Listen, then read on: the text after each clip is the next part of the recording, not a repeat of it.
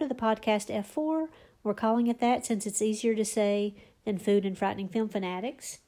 Before we get started, our usual disclaimer heavy spoilers ahead. Turn back now if you haven't seen these movies. Uh, since last week, I talked about the first slasher film, arguably the first slasher film, which is 1974's Black Christmas.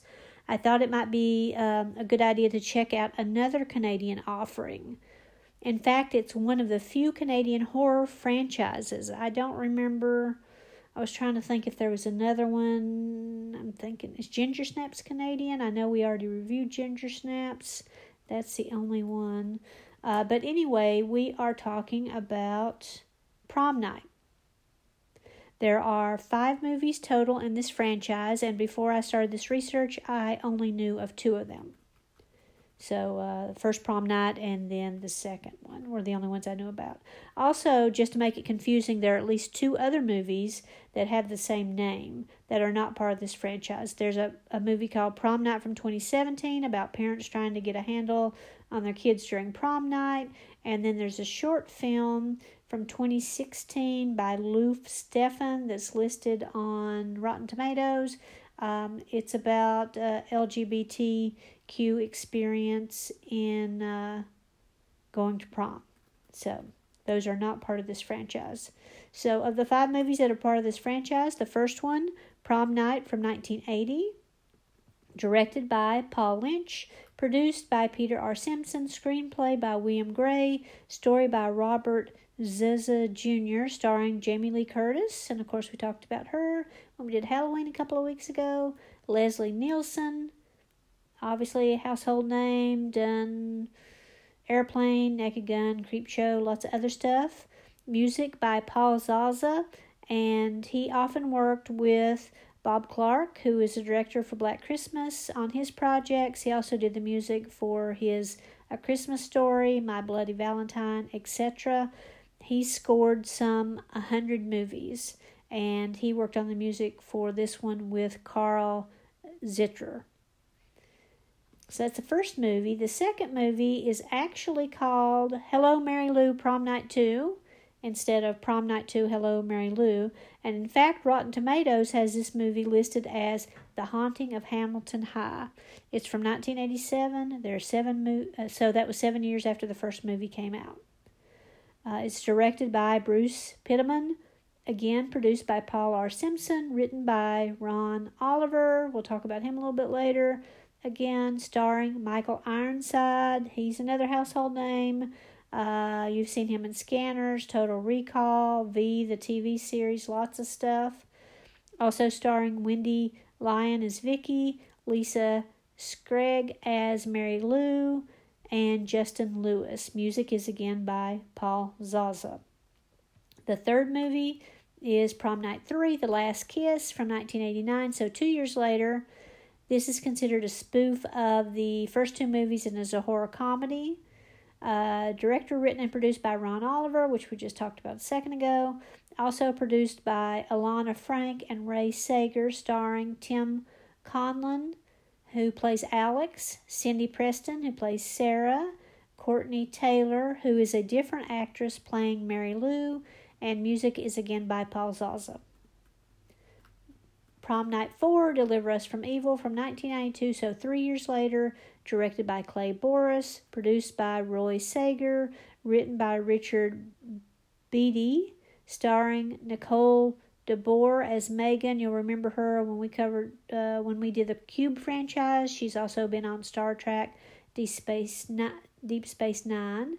J.H. Wyam as Mark, Joy Tanner as Laura, uh, Ali Gladman as Jeff, and James Carver plays the villain Father Jonas. Music is again by Paul Zaza. Uh, Prom Night 2008. So this is a remake. It's 16 years after the last Prom Night movie, directed by Nelson McCormick, produced by Neil H. Morris and Toby Jaffe, written by J.S. Cardone, starring Brittany Snow. Do you remember her from lots of stuff? Pitch Perfect. Uh, Scott Porter, Jessica Stroup, James Ransone, and Idris Elba, who is probably most famous for the Luther, BBC Luther series, but he's been in tons of stuff. I really like him. And music by Paul Haslinger. Where to watch these movies? Well, Shudder and Tubi had the first two movies for free, as do Vudu, Crackle, and Peacock. Um, they are on the other services, YouTube and Google Play, for $3 each. Netflix has the 2008 remake. Amazon Prime has Prom Night 4 for free. The remake is listed as $6. And the other two movies, the first two movies are also available on IMDb channel. And the third movie is harder to find. Uh, there's a free copy on YouTube. That's the one I watched. Um, doesn't seem to be listed anywhere else. If you really want to see these and you can't find them anywhere else, you can buy a copy of 3 and 4 together on Amazon for $40 for the DVDs. And none of these are on Hulu. Rotten Tomatoes scores. First prom night, critics gave it a 48, audiences a 35. Should come as no surprise that well, no, that's not the highest rank for everybody. So, Prom Night 2, Hello Mary Lou, critics gave it a 53, audiences gave it a 37. So, that's the highest rank for critics, is the second movie. The highest rank for audiences is surprisingly the reboot. Uh, so, Prom Night 2008 remake, critics gave it a 7%, single digit, audiences gave it a 38%. So, the remake audiences like better than the original, which they gave a 35%. And then Prom Night 3 and 4, most people consider pretty bad. The critics did not rate Prom Night 3, audiences gave it a 15%. They also didn't rate Prom Night 4, and audiences gave it a 13%. Now, on to the plot. Uh, I'll read the IMDb summary and then just talk about the plot a little bit. So, first prom night, IMDb says At a high school senior prom, a mass killer stalks four teenagers who were responsible for the accidental death of a classmate six years previously. So the plot is pretty straightforward. So there's a couple of kids. That's Nick, Wendy, Jude, and Kelly, and they're playing in an old abandoned building, and they're saying playing something called Kill. Or they just yell kill at random kids. So they kind of harass this girl Robin that's there and they corner her and she's scared and she ends up falling out of uh, one of the windows and falling to the ground and dying. So all of the kids at that point agree not to tell anyone what happened, so they're keeping this secret. And then fast forward a couple years, it's prom night. All the kids are attending, including uh, Kim, who's played by Jamie Lee Curtis, her boyfriend Nick, who was one of that group, and Kim's principal father, Leslie Nielsen. The dead girl is Kim's sister, so Kim's younger sister.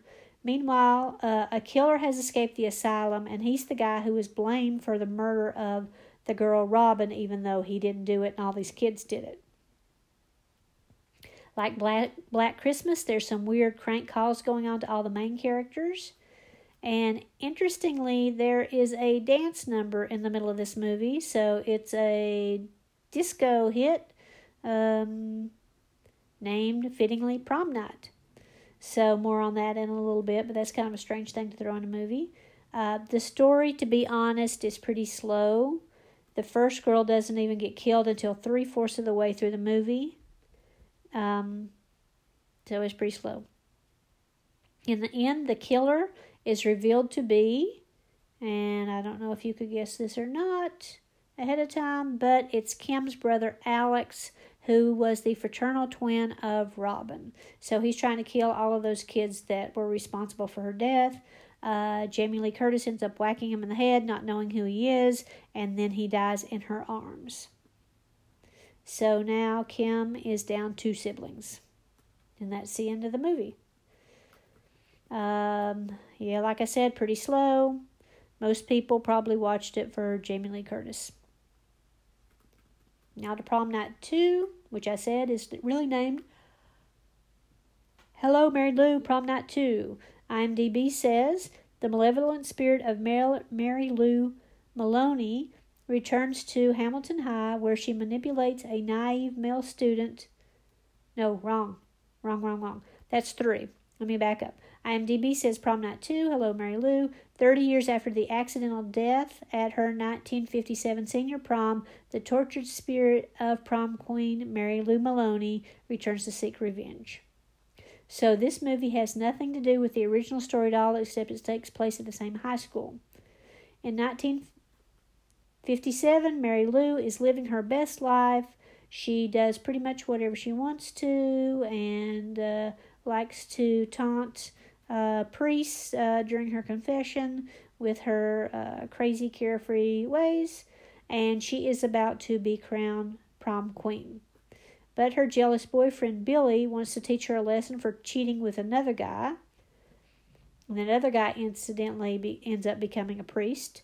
Um, and so Billy throws a stink bomb down on top of her from the catwalk while she's being crowned queen, and her Clothes catch fire, her prom dress, and she burns to a crisp and dies there, and um, nobody even tries to help her.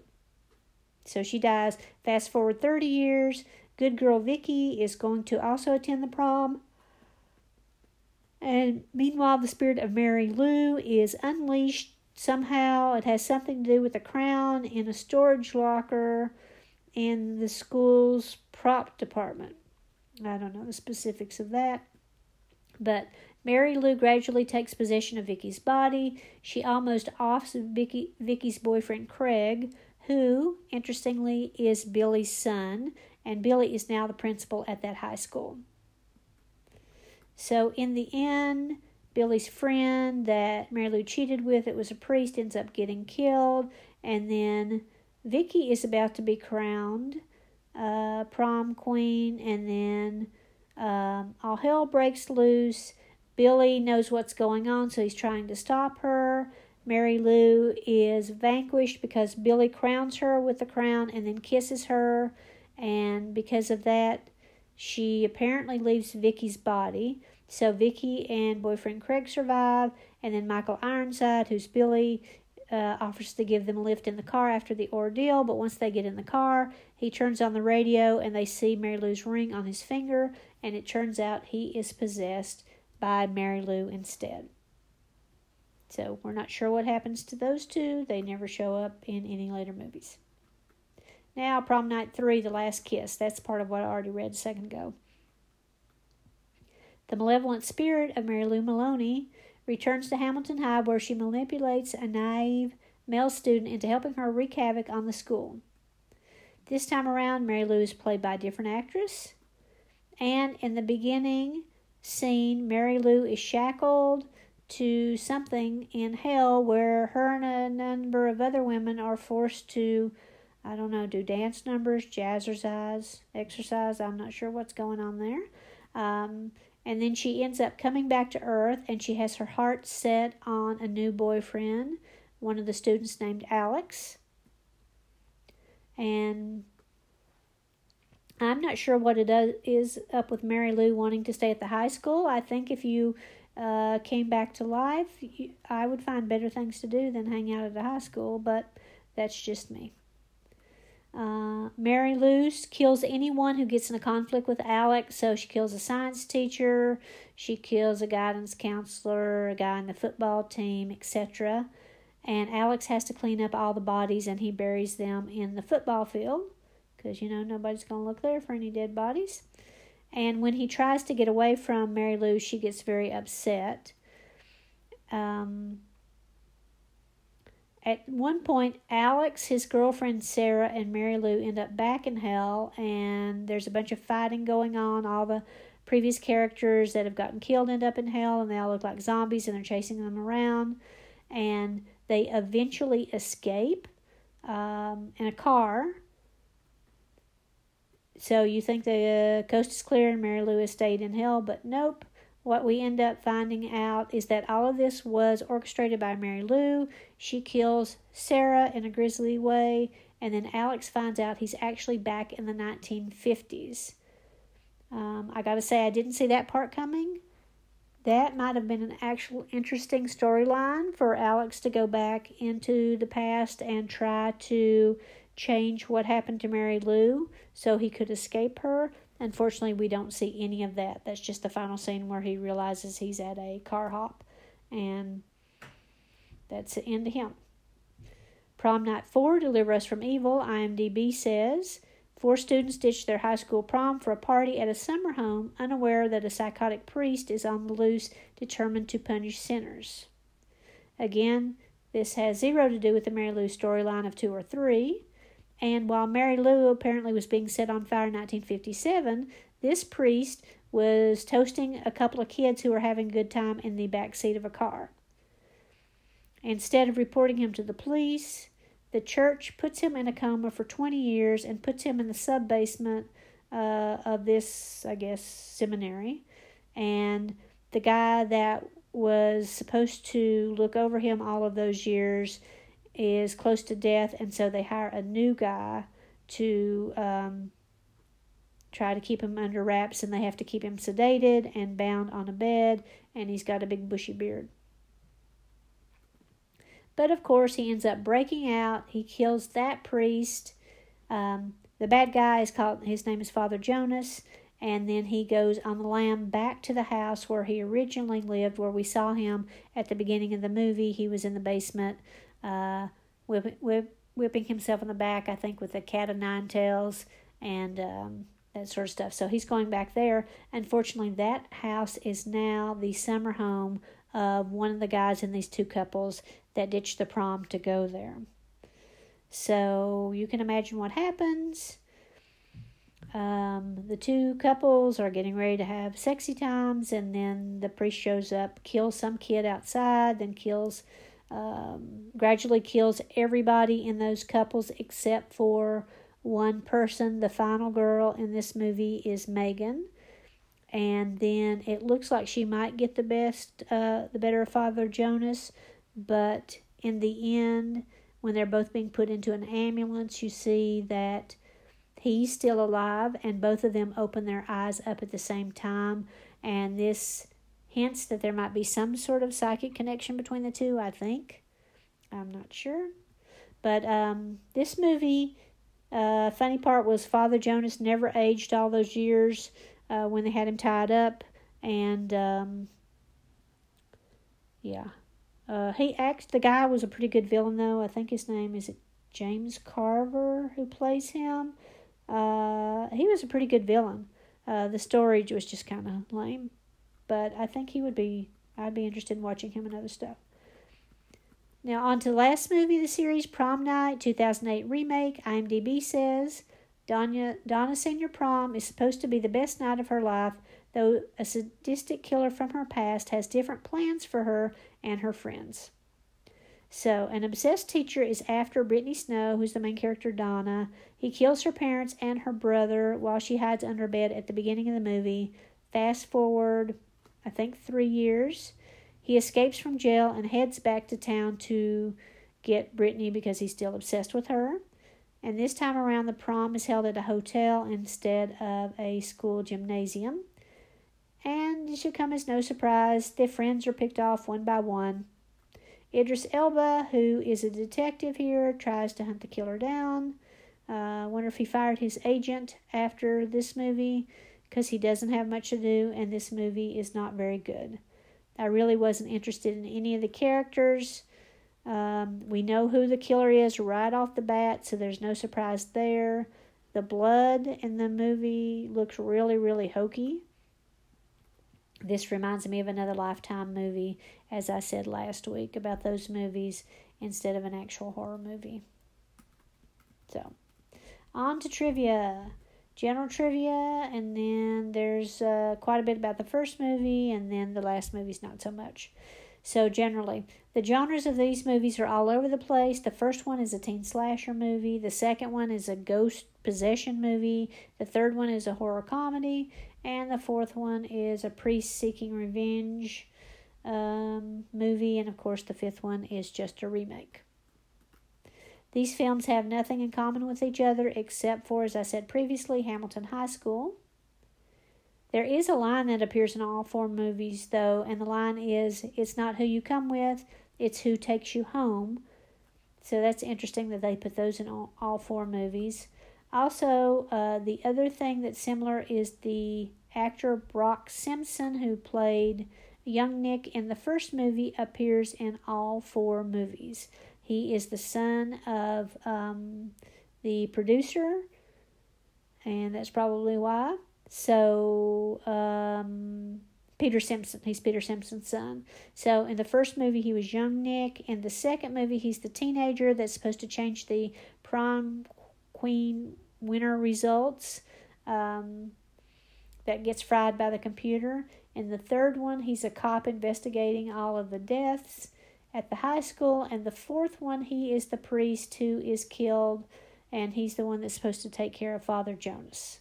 So those are really the similarities in all the movies. The first prom queen movie, prom night movie, uh, budget of 1.5 million, box office of 14.8 million, so it did pretty well.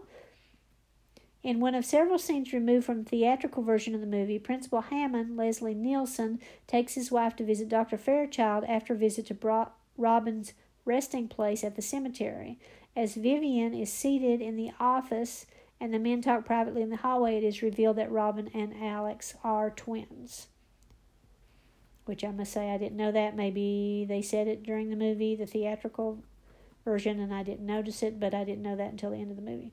According to director Paul Lynch in the documentary Going Places The Rise and Fall of the Slasher Film, he was having difficulty securing financing until Jamie Lee Curtis signed on. Once the film was shot, Paramount expressed interest in distributing the movie. However, they only wanted to open it in 300 theaters, whereas Avco Embassy Pictures offered to release it in 1,200 theaters. Avco Embassy released it as a result. The same year, Paramount released another independent slasher, a little movie called Friday the 13th. Jamie Lee Curtis did all of her own stunts and all of her own dancing in this movie. And according to the Blu ray commentary direct, by director Paul Lynch, the van that goes off the cliff in the movie was actually stolen by the stunt coordinator. That's pretty funny. According to Paul Zaza, the prom scene was shot with actual disco music that the production company later realized they could not afford the rights to because it cost hundreds of thousands of dollars. This gave Zaza a week and a half to create similar original disco sounds for the movie that were close, so close actually they got sued, but not so close um, that whoever sued them would win. Prom Night was filmed over 24 days in Toronto, Ontario, Canada from August 7th to September 13th, 1979. The Don Mills Collegiate Institute serves as the main school location, while the Langstaff Jail Farm in Richmond Hill was used for the abandoned building featured prominently in the movie's beginning. The original version of this movie was given a PG rating, but the studio was afraid no one would see a PG slasher movie, so they upped the violence to get the movie to an R rating. Interestingly, the first slasher film to be rated rated PG was Tourist Trap, also from 1979, which was released a year before this movie. Ironically, as well, the American remake Prom Night became one of the few slasher films in history to be re- rated PG 13. Which, to be honest, is probably why I didn't like it, because it really wasn't very gory.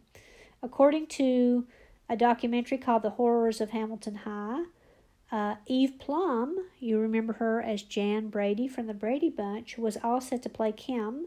At the last minute, Jamie Lee Curtis uh, expressed interest and they went with her instead. So, poor Jan Plumb course, uh, she didn't have quite the star power Jamie Lee did coming off of Halloween, and uh, not sure we'd be talking about this movie if Jamie Lee hadn't been in it. Casey Stevens had trouble keeping up with Jamie Lee Curtis during the filming of the dance scenes, as she was a well trained dancer who did all of her own dance moves while he was inexperienced. A dance double had to be used for Stevens when the dancing got too difficult for him. When the raspy voiced caller in the room dials the residences of June, Kelly, Nick, and Wendy, respectively, the area code on the rotary phone, remember those, begins with 614. Of course, this movie was shot in Canada. They don't have a 614 area code. That's the area code for Columbus, Central Ohio. As gym teacher Henri on Benton is giving decorating instructions to biology teacher Monty Weller in the gym, and Kim runs in. She apologizes for being late, and Mr. Weller calls her the literary Miss Hammond. This is related to one of several scenes deleted from the theatrical version but returned on the network TV version of the movie when the girls are dissecting frogs and are caught sneaking Jude's note about her last minute prom date slick. Mr. Weller wrongfully accuses Kim of possessing the note and forces her to read it to the entire class.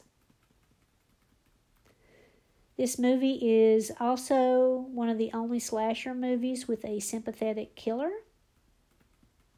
Gene Siskel called this a watered down version of Halloween crossed with Carrie.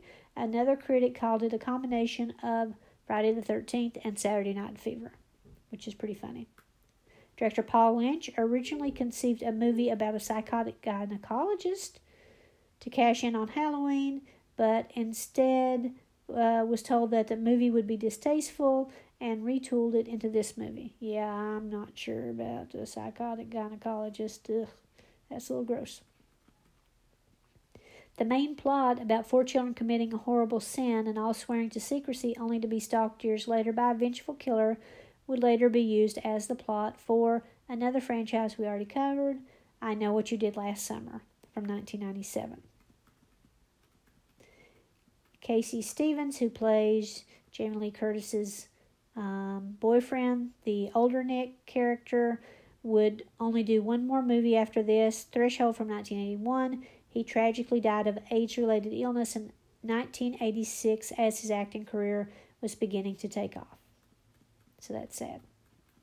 I already said that the guy that played young Nick, Brock Simpson, is the son of Peter R. Simpson, and Brock appears in all four movies. Prom Night would not be the only movie actress Jamie Lee Curtis and Anne Marie Martin would star in together.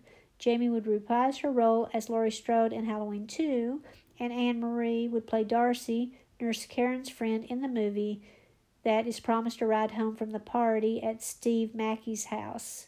The latter was uncredited for her brief appearance.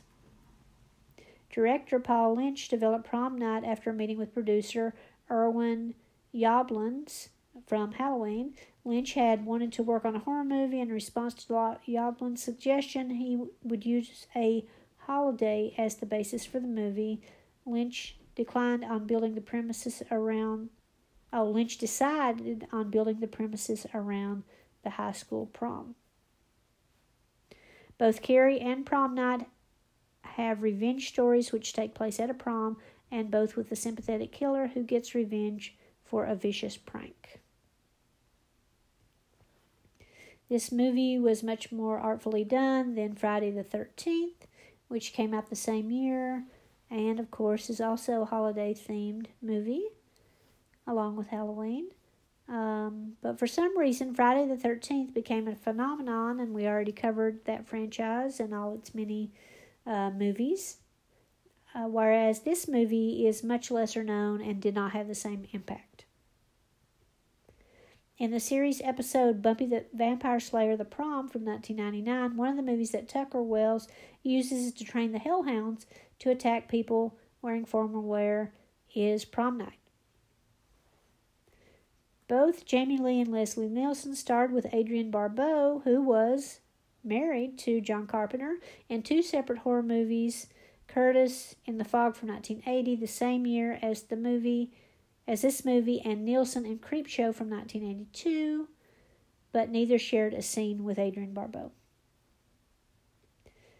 I had this listed here, but I don't know how this would work. A Michael Myers cameo was filmed but edited out for the theatrical version. Not sure what that would mean. Uh, body count in this is eight people Robin Hammond, an unnamed nurse, Kelly Lynch, Jude Cunningham, Seymour Slick Crane, Wendy Richards, and Lou Farmer, and lastly, Alex Hammond. There were deleted scenes of Leslie Nielsen talking morosely about his daughter's death to a doctor, which I mentioned before, and also scenes of him chopping wood that were meant to point him out as a suspect. There are also deleted scenes of a psychiatrist informing Leslie that his wife had serious problems, not just depression over her daughter's death, and another scene with her looking at a picture of Robin on the wall surrounded by flowers, which was meant to make her look like a suspect. There was also a scene with Leslie speaking to a psychiatrist about Robin's death and its impact on Kim, how she gets depressed from time to time, and how Robin and Alex were twins but Alex doesn't remember the death at all. I think it would have been better if they really had spent some time on each of the people in the movie and how they could have been a suspect. It would have made it more suspenseful. Nick is the only one of the four targets who doesn't answer the phone. He winds up being the only survivor. And more similarities with Carrie. As I said, both of these are revenge movies that take place at the prom. Um, both have pranks at the beginning. Also, like Carrie in the movie The Prom Queen is supposed to be victimized by a stage prank, as with Carrie, you have a fake prom king and queen standing in for the real king and queen. But whereas in Carrie, the prom queen ends up being victimized at the prom, she's drenched in pig blood. In the movie, the prom king gets victimized in prom night and he is decapitated. Now on to prom night two. Hello, Mary Lou. The phone number Mary Lou writes on the confessional booth for a good time was actually screenwriter Ron Oliver's home phone number at the time. At the time of the filming, Mary Lou's death was the longest running fire stunt in any movie. Almost every character in the film shares a last name with a cult film director, especially horror directors such as Wes Craven, Stephen King, George A. Ramirez, Tod Browning, Joe Dante, John Carpenter, John Waters, and Frank, I can't say his last name, uh, written and filmed as The Haunting of Hamilton High. The name was changed to Hello Mary Lou Prom Night 2 by the Samuel Goldwyn Company, who purchased it and decided to market it as a sequel. The similarities to the original prom night, such as the name of the school and the line, It's not who you go uh, with, it's who takes you home, are also added during reshoots. When tasked with directing reshoots, first time director Ron Oliver called Wes Craven for some advice on directing a teen horror film. His advice was, quote, give them a scare, give them a hard on, and send them home. Though the movie was filmed in 1987, relics of the movie can still be seen at the junior high school where it was filmed. Uh, after filming was completed, the executive producer declared that the film didn't work and hired screenwriter Ron Oliver to rewrite and reshoot several sequences for one week at the cost of $100,000. This included the climax of the locker scene death, which is pretty cool, and the rocking horse with a tongue, also pretty cool, and the chalkboard whir- whirlpool. I thought those actually those three scenes were actually the pretty much some of the highlights of the movie. So uh, I enjoyed the practical effects on those and that rocking horse with his tongue sticking out was pretty pretty weird. uh, in one of the few positive reviews of the film, the LA Times called it, quote, the blue velvet of high school horror movies. Kelly, played by Terri Hawkes, is drinking Diet Pepsi in almost every scene she appears in. The sequence with Wendy Lynn, Wendy Lyon running around the locker room fully nude wasn't written as such. In the script, it was implied that she would be wearing a towel. Screenwriter Ron Oliver was startled to see the final scene as it appeared. Yeah, I wasn't sure why she was running around naked either. Um, Mary Lou is the only character to appear in more than one prom night, and of course, she's in two. Steve Atkinson, young Bill, or Billy, played the younger version of Michael Ironside in this movie. They worked again in the same manner in Mindfield from 1989. The poster for the film is the main inspiration of the album art for metalcore band Falling in Reverse's 2011 album The Drug in Me Is You. Featuring the lead singer's ex girlfriend Mandy murders in a locker with her arms crossed, a rose between them, wearing a prom dress, tiara, and white gloves. Okay, I don't know who that is at all. Uh, but all right. Both Wendy Lyon, who played Vicky, and Terri Hawkes, who played Kelly, voiced characters for the English dub of Sailor Moon. Uh, the real Vicky didn't wear any eyeshadow or lipstick and only wears pink nail polish. When Vicky has been possessed by Mary Lou, she wears Mary Lou's favorite makeup style, which includes coral lipstick, red nail polish, and dark eyeshadow. Now on to prom night three. The film was financed by Live Entertainment, owned by Jose Menendez. The Thursday before production was to commence, writer director Ron Oliver went to dinner with Menendez including his wife and two children, Eric and Lyle. The following Monday, Ron learned production had been delayed due to the murder of Jose and Kitty Menendez, which, as you will recall, was by their two sons, Eric and Lyle. Filming was pushed back for two weeks. So that's a strange true crime um, crossover there. Um, Ron Oliver wrote both screenplays for Hello Mary Lou Prom Night 2 and Prom Night 3 The Last Kiss at the same time um, in the hopes that if the first one did well, then they would go with a sequel. At the time, the scripts were titled The Haunting of Hill High, Hill, Hamilton High and The Haunting of Hamilton High 2 because they initially weren't intended to have any connection with prom night. Ron Oliver was selected to write, direct, several episodes of Are You Afraid of the Dark after the creators of the show saw the movie and thought he would do well working with a low budget. Um, very little trivia for prom night four. Uh, during the car ride, several characters ex- explain Cheers, Jamie Lee Curtis, uh, for some reason during the movie, and of course, Jamie Lee Curtis was in the first movie. Um, on to the remake of Prom Night. The budget was 20 million. The box office was 57.2 million. Aside from the title and concept of teenagers being stalked by a killer, the film shares no connection to the original movie. Scout Taylor Compton, who was Laurie and also played by Jamie Lee Curtis in the original Halloween, was Laurie Strode in Rob Zombie's Halloween.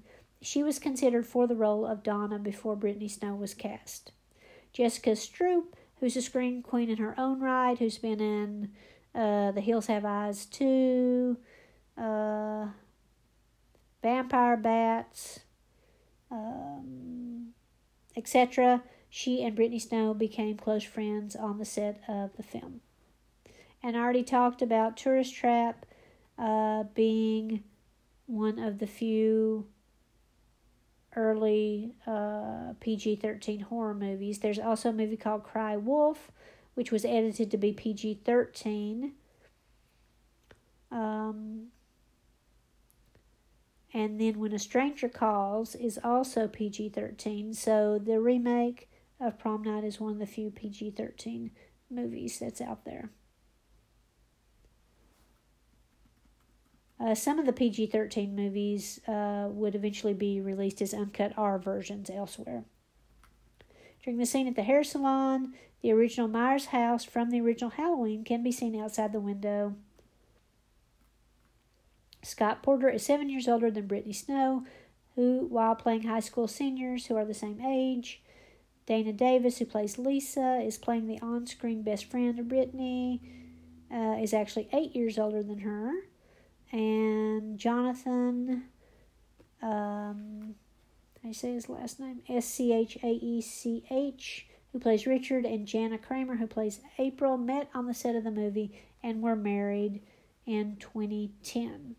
James Ransone and Idris Elba would both go on to be in the series The Wire from 2002, although they never shared a scene. Here they played detectives. Um, Dylan Walsh was considered for the role of Uncle Jack. He would eventually collaborate with Nelson McCormick on The Stepfather from 2019, which is another franchise that we covered. Jessalyn Gilsig appeared in the PG 13 horror remake Stepfather, which also written again by J.S. Cardone. Jessica Stroup, Kelly Blatz, Kellen Lutz, and Jana Kramer all starred in 90210 from 2008. Stroup served as one of the main characters for the entire run of the series, and the others were all guest stars. Also, Brittany Snow, Brianne Davis, and Jessalyn Gilsig all appear in Nip Tuck from 2003. Davis only appeared once on the show as a guest, while Gilsig and Snow had recurring roles. Despite sharing the scenes together in the movie, uh, Jonathan, uh, well, we already tried, we spelled his name a second ago, and Brianne Davis, who played Chrissy, were both later appear as a couple in the horror movie Breaking at the Edge from 2013. Lori Heuring appears in the movie as Mrs. Kreppel. Heurig was cast as she frequently appeared in screenwriter J.S. Cardone's movies. Vanessa Hudgens and uh, Fernanda Romero turned down roles in this movie. And both Jessica Stroup and Idris Elba starred in This Christmas from 2007. Um, Body count here 14, including uh, people in the flashback. So the father, brother, and mother from the flashback, then the maid, then Michael, then the bellhop, Lisa, guy in the trunk, Nash, Bobby, cop outside the house, the killer, and 14, the inmate when Fenton escapes. Um, okay, that's really it for that trivia. Why should you watch these movies? Well, as I've said from some of the other franchises we've covered, I'm not sure you should. Um, these movies, they aren't horrible. I've seen worse, but they really don't add anything to, I don't think, the horror genre as a whole. Um, if you're a big fan of Jamie Lee, like I am, you might want to watch the first movie, um, which I watched that, and then I rewatched Terror Train yesterday too. Um, so I think I've covered all the horror movies Jamie Lee has been in, except uh, haven't rewatched The Fog in a while. Otherwise, I would say skip all of these movies. If you want some sort of prom revenge movie, watch Carrie instead. Um, you know, I mean, like I said, I've seen worse, but you know, it's a if you want to blow a couple hours, they're fine to watch, but not really that great. On to the recipe. There's a recipe called prom night, which will remind you of prom night because it is uh, tastes like spiked fruit cocktail. So this is from the website allrecipes.com. I'll include it here. Very very simple.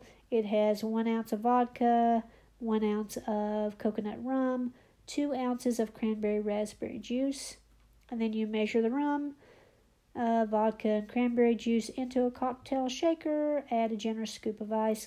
Cover and shake until frosty, about 30 seconds, and strain into a martini glass to serve. So that's the prom night cocktail. And lastly, where to find us. We're on iTunes, Spotter, and Stitchify. Please give us a five star rating if you like what you're hearing. We need all the help we can get. We're also on Twitter at Food and Fright. Contact us by email at foodandfright at gmail.com or visit our website at foodandfrighteningfilmfanatics.podbean.com. So that's it for this week. Uh, remember, stay safe, wear a mask. It's not much to ask. Um, and we'll talk to you next week. Until then, bye.